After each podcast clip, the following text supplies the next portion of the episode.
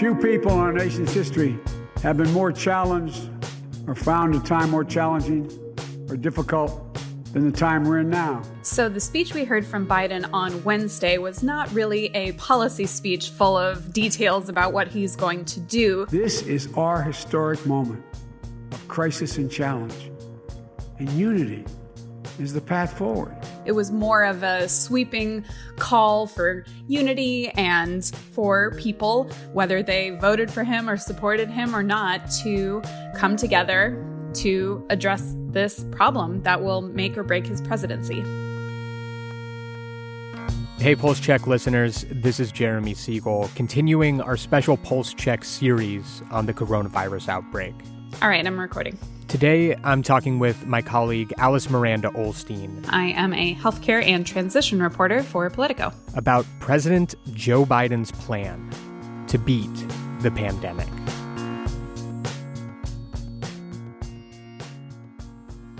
So right now we are in the most deadly and severe phase of the pandemic to date. The U.S. coronavirus death toll has now topped 400,000, just one day before a new administration is set to take office. This week we crossed 400,000 deaths, and we have tens of millions of cases. Health experts warn we could hit 500,000 deaths sometime in February. Hospitals are stretched to the breaking point.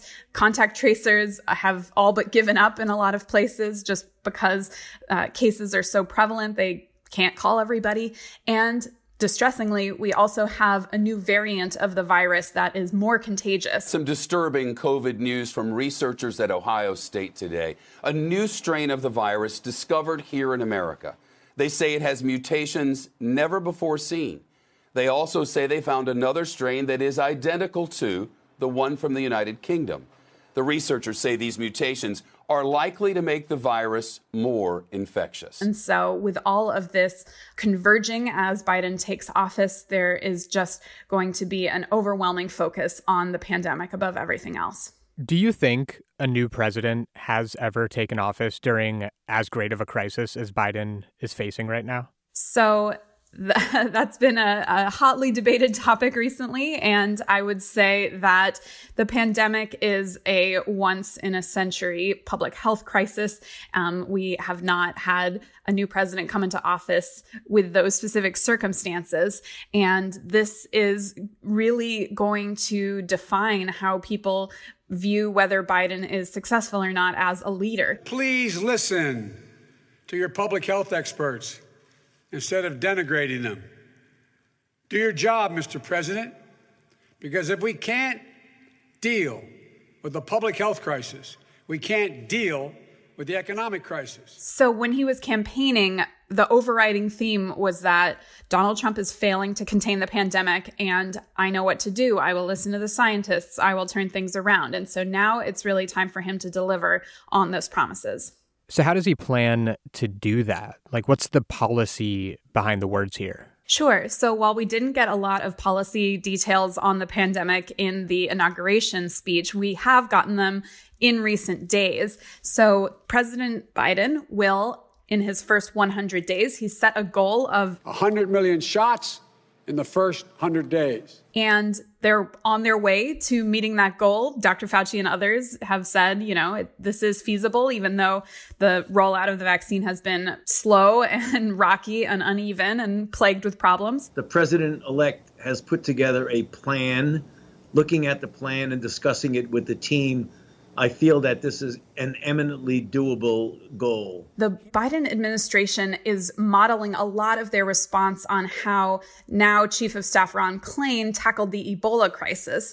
And there's two key aspects that they are modeling off of that we're going to see very soon. One is setting up a task force within the White House that reports directly to the president that will manage the pandemic across the federal government and liaising with states. And they feel that is a much better model than the one the Trump administration had, led by Mike Pence. Well, good afternoon, and to our fellow Americans out west, good morning. We just completed today's meeting of the White House Coronavirus Task Force, and I'm pleased. They really feel that managing the pandemic is a full-time job, and you can't do it if you already have a full-time job like vice president or HHS secretary. So that's a key piece. Another is that Biden moved immediately on Wednesday to rejoin the World Health Organization that Trump tried to withdraw from. They've also said that they will implement mask mandates in all of the spaces that the federal government controls and require them for federal employees and contractors, and require them on federal lands and federal buildings and on interstate transportation.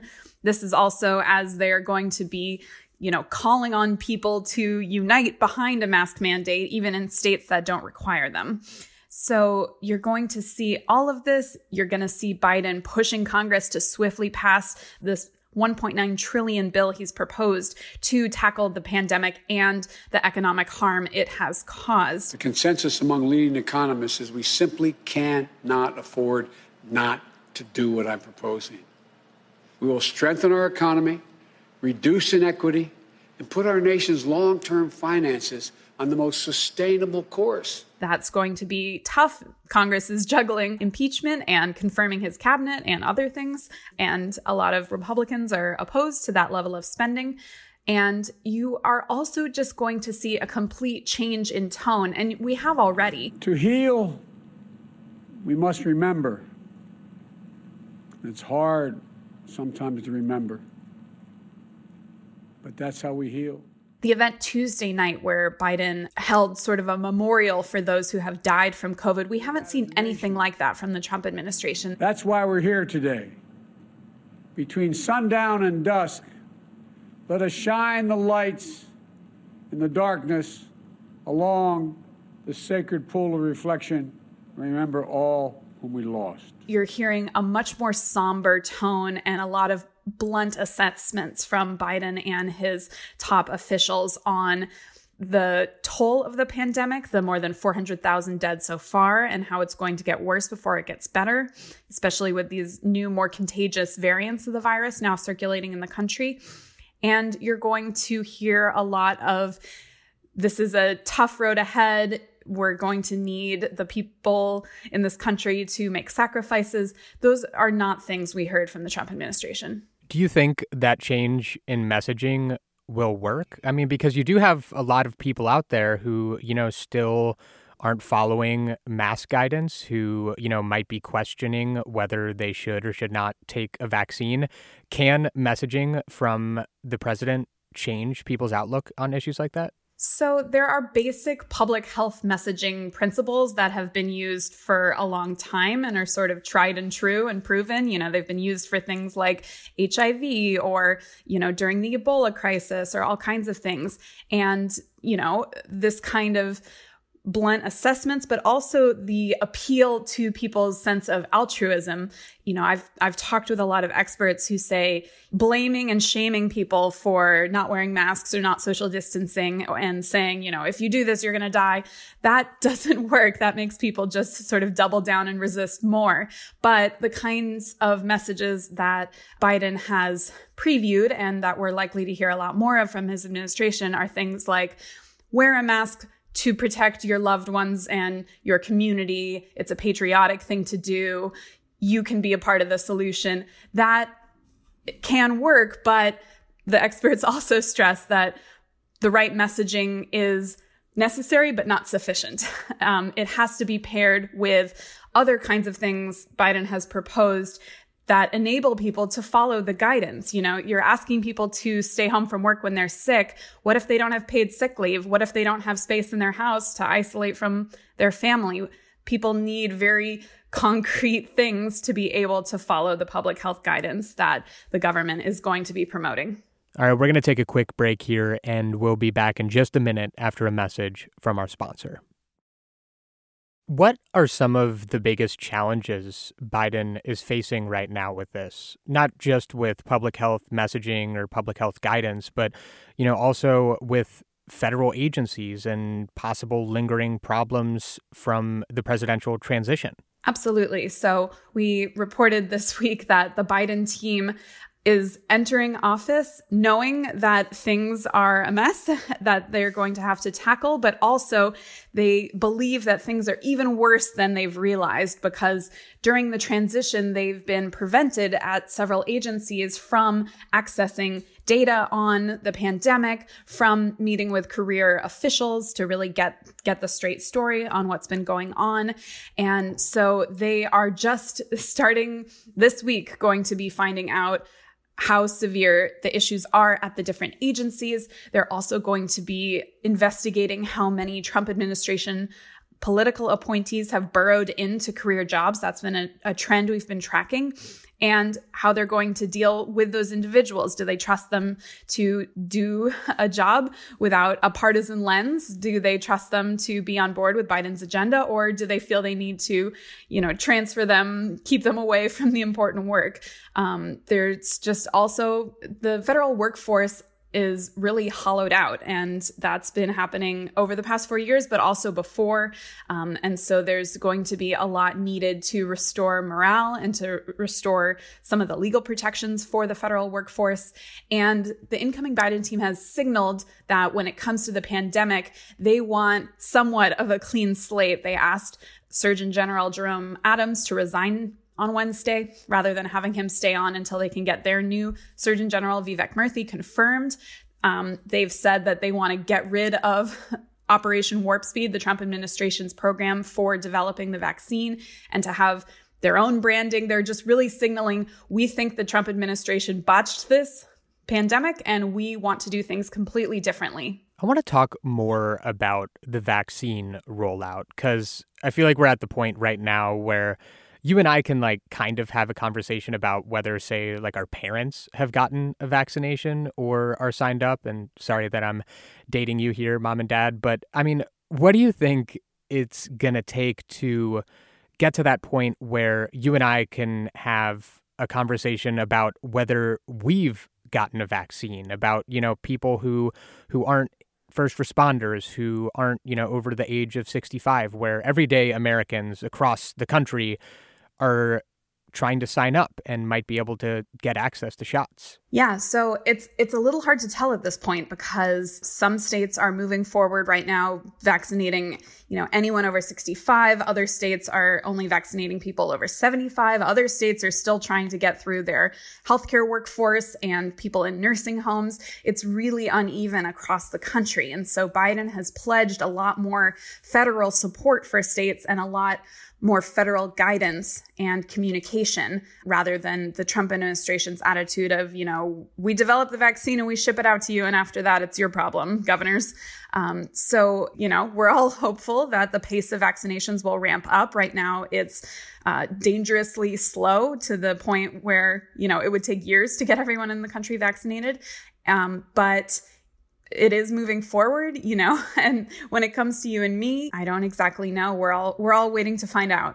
Do you think these changes that Biden is trying to make, that he said he would make to the federal government's approach to vaccines, is it going to make that difference that everybody's hoping for? Because I feel like, it was a super hopeful moment when we found out that the vaccines were effective. And then when we saw people getting their first shots, and then it's just sort of turned into this, I don't know, weird purgatory type state where everybody's knows that vaccines are out there, but we're not getting it. Can Biden instigate some sort of change that's really going to change the nation's course with vaccinations? I think they are going to have an impact on two key pieces of this.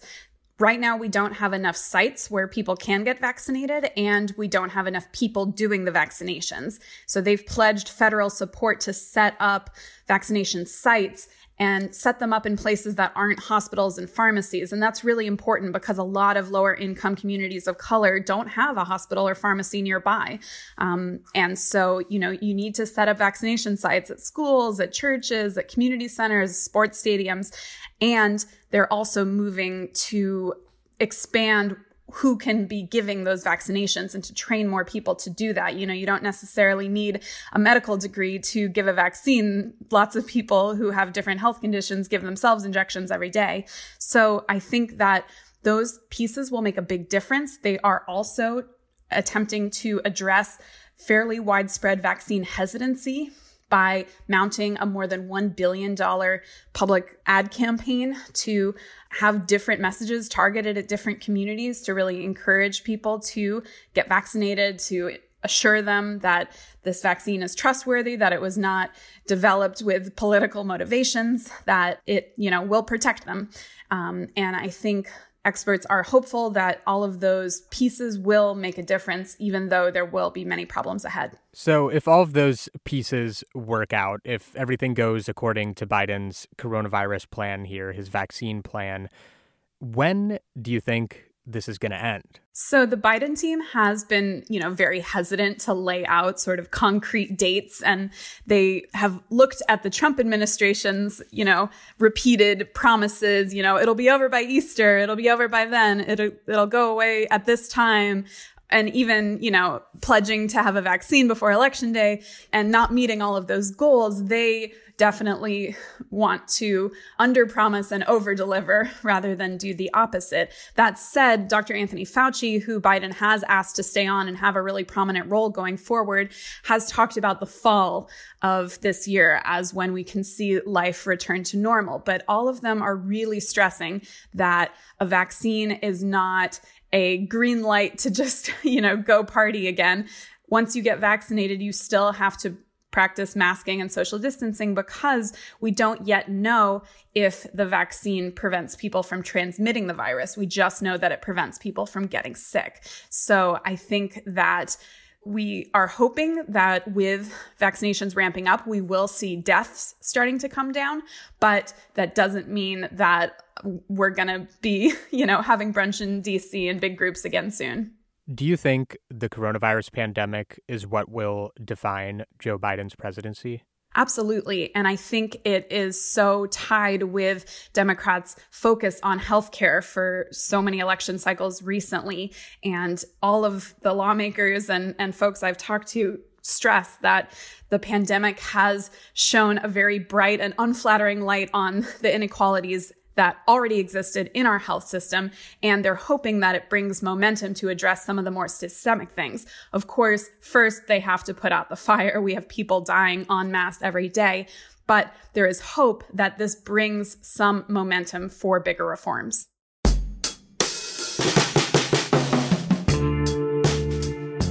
All right, so that is our show for this week. I'm Jeremy Siegel, and my thanks to Alice Miranda Ollstein for joining me. Our senior producer is Jenny Ament, and our executive producer is Irene Noguchi. Be sure to subscribe to Pulse Check wherever you're listening right now, and to stay up on the latest on the coronavirus pandemic, sign up for the Politico Pulse newsletter, which comes out every morning. You can find that at politico.com/newsletters. Thanks for listening, and we'll see you again next week.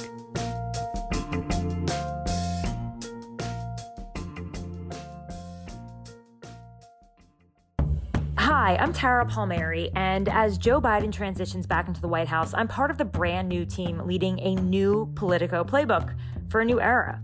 Along with my colleagues Ryan Lizza, Rachel Bade, and Eugene Daniels, we'll bring you the obsessive insider scoops about politics and people in power. We'll be your daily unofficial guide to official Washington. We know a playbook is the first thing that hundreds of thousands of you read every morning, and we'll give you an efficient tip sheet to start your day on what you need to read and who you need to watch. Subscribe at politico.com/playbook and tune into our audio briefing every weekday morning, wherever you get your podcasts.